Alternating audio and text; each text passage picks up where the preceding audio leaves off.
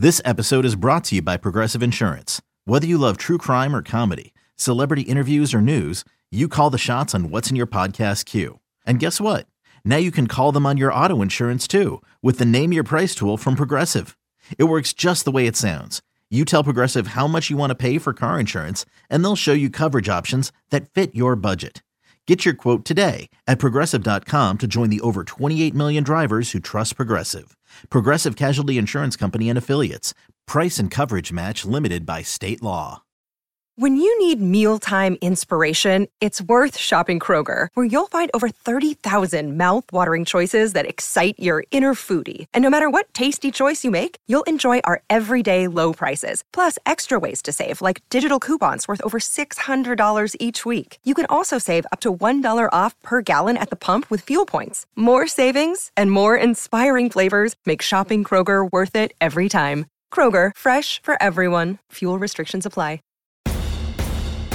In this town, there is no off season. The news never stops, and neither do we. It's always game day in Cleveland with Andy Baskin and Daryl Ruiter. It is always game day in Cleveland. He's Daryl Ruiter. I'm Andy Baskin, broadcasting from my basement today. In case you're ever wondering, we should we can continue on with our "Where's Andy" as he continues on to do. I talk about me like I'm in the third person. What am I nuts? Um, but uh, I'm in the basement today. Daryl's back in his office, and we are ready to roll. Daryl, how are you today? It was a sunshiny day. I feel like spring's coming soon. The yes, the uh, the state flowers in full bloom. Construction barrels everywhere. Yes, it feels good. All right, I want to talk about some of the things that came out of the owners' meetings last week, and I want to start with the international division because that seems to be something that's talked about uh, and starting to gain steam. And once we get to that 18th game, and will there be an international division, and how is it going to work, and is it possible, and does international just mean adding like Toronto and Mexico City, or is it going to mean adding teams in Europe? And I got to believe it's going to add teams in Europe. It just gets back to logistics, travel, and then we get into the next conversation. And I, I don't want to boot ahead too far, but Tuesday night football and Wednesday night football really feel like they could be in the future. And I know they, there's antitrust things against um, playing on Friday and Saturday. And is that something the league is going to tackle? So, first, let's start with the international division. What does that go through your mind when I say that, Daryl? Yuck. I, they're going to do it. Like they're, they're going to expand to Europe uh, because the NFL owners are going to be able to uh, cash checks in the billions of dollars. That'll be the next revenue stream for them uh, in, expansion fees. So look for London to probably get two teams. Germany will probably get two teams. They'll have to do some. Uh, they might have to do some realignment stateside uh, if they a- add a team or two stateside. But NFL expansion's coming. Um, they will eventually go to an 18th game. I I still think they need to add a second bye week in, and uh, you know we'll, we'll, we'll talk about it. But with you know the Thursday night football plans now and, and wanting to flex that, like it's going to be real interesting. I mean, the Browns themselves, Andy, they uh, you know they've asked the league office if they can play back to back West Coast games so they can stay a week out west instead of having to make that trip multiple times. And that Daryl, that's not un, undone. Not, I mean, yeah, San Francisco stays in Youngstown all the time when they've come yeah. out east, right? So they they've got to go to Denver, the Los Angeles Rams, and Seattle this coming season. Last year, where they only left the Eastern time zone one time, right? Uh, they're going to rack up the frequent flyer miles uh, th- this fall. So, um, yeah, they and then there's the logistics, right? How do the how do the Europe teams get to the United States and play?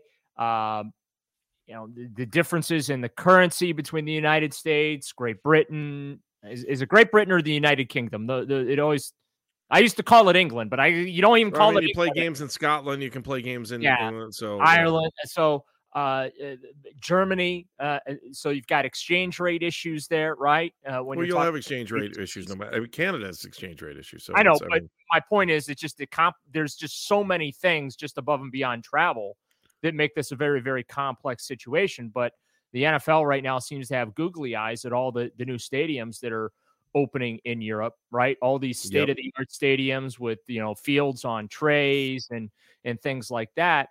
So uh, and uh, you know, look, it it is a popular sport overseas. I don't know that the NFL is as popular as the NBA is overseas, but American football is pretty pretty popular. I would say American football is more popular in Europe than soccer is in the United States. And I say that knowing no, that's fair. That's we've fair. got we've got Major League Soccer here, right? I mean the Haslam's own the the, the Columbus yeah. crew. Mm-hmm. But um yeah, I, I just feel like it's inevitable that it's coming. My question, Andy, is just the timeline. How fast is this going to come? Are we talking a couple of years, you know, two, three years? Are we talking five to 10? Are we talking 10 to 15? You know what I'm saying? Like, I just feel like it's all inevitable. It's just going to take time. But the, the, the travel logistics, uh, and and uh, you know currency logistics and guys, you know, free agents, right? Mm-hmm. Would uh, just to throw an example out there because he's for, like, would Odell Beckham Jr. be willing to sign with the London insert team name here, right?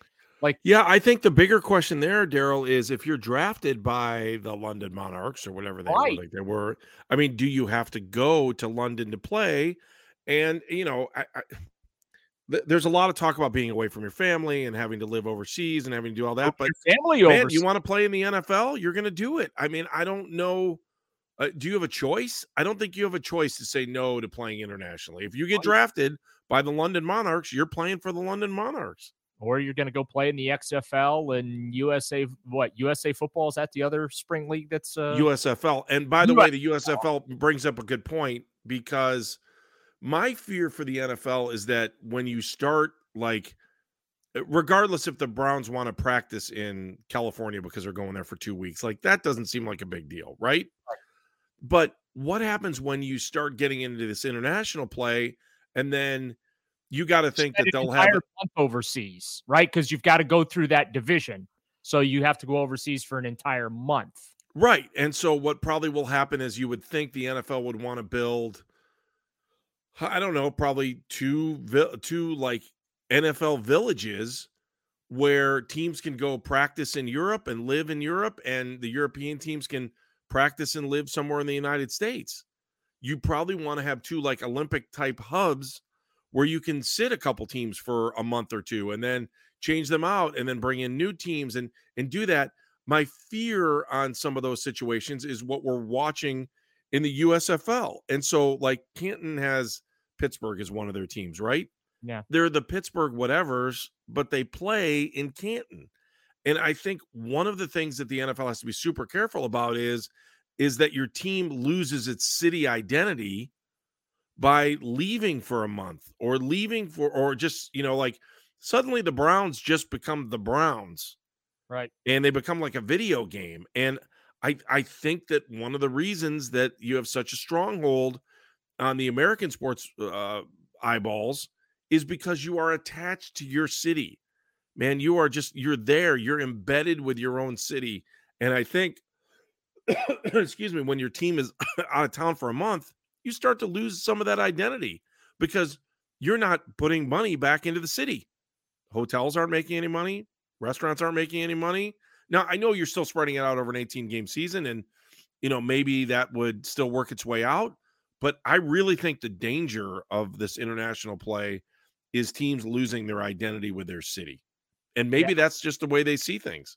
Yeah, I, I think neutral site is the way to go to make that 18th game instead of doing uh, an expansion, is to do like Major League Baseball does. I mean, God, they they they you know Field of Dreams. They built a a, a major league ballpark in the middle of the cornfield, right? But it's just for and one game. I understand that, but my but my point is that um, because the Browns are going to be going overseas on a lot more frequent basis than they have been, because the NFL is ramping up their international exposure uh, as far as playing overseas. What I, I forget how many games they're playing overseas now, six or eight this year, something like that. Like uh, each London stadium has two games. I think the German stadiums have one or two games. Are we so, in line for a game overseas again this year? It's been a while since. No, no, no, no, not not this year. Uh, okay. they, they they they escaped that this year because I believe uh, Jacksonville is coming here. That's why they escape. Um, yeah, the Jaguars come to Cleveland. So yeah, they're they they announced a couple of matchups already. It's just it's the the the dates and the times for those particular games. They'll all get announced when the you know the, the schedule gets announced. But that, I just think that that's where it's heading. At some point, there will be a European division. Uh, they'll get a bunch of expansion fee money uh, for it. I mean, you're talking six billion dollars a team, right? I, I, well, at least. Well, I'd say five, right? So if you add, so that's twenty billion. Divide that by, you know, the 30. 32 owners here in the states, plus the let's say the league off. I, you know, uh, I don't know what the league office's share of expansion fees would be, but I would imagine league office gets a, a, a piece of the pie too. Um, I mean that that's that's a sizable chunk. That's like adding a new media rights deal, right? But keep but in mind, now you got to split it 36 ways, right? Well, but that's a one-time payment. Number one, number two. Now you expand your media rights overseas because you're gonna, you know, like Premier uh, Premier League, right? Uh, over there, but that overseas pie is going to get split 36 ways instead of you know right. 32 ways, right? So, exactly. So or 38 ways. I just think the NFL needs to be very, very careful about getting too greedy. It, it's at, it, and and oversaturating. Like there's no need for Daryl. Hang on a second. Oh. I, I want to. I, I, still want to talk more about this because I, I still you dive into playing on, on different nights and all those things. So we're gonna take a quick time out. We're gonna come back. It's always game day in Cleveland.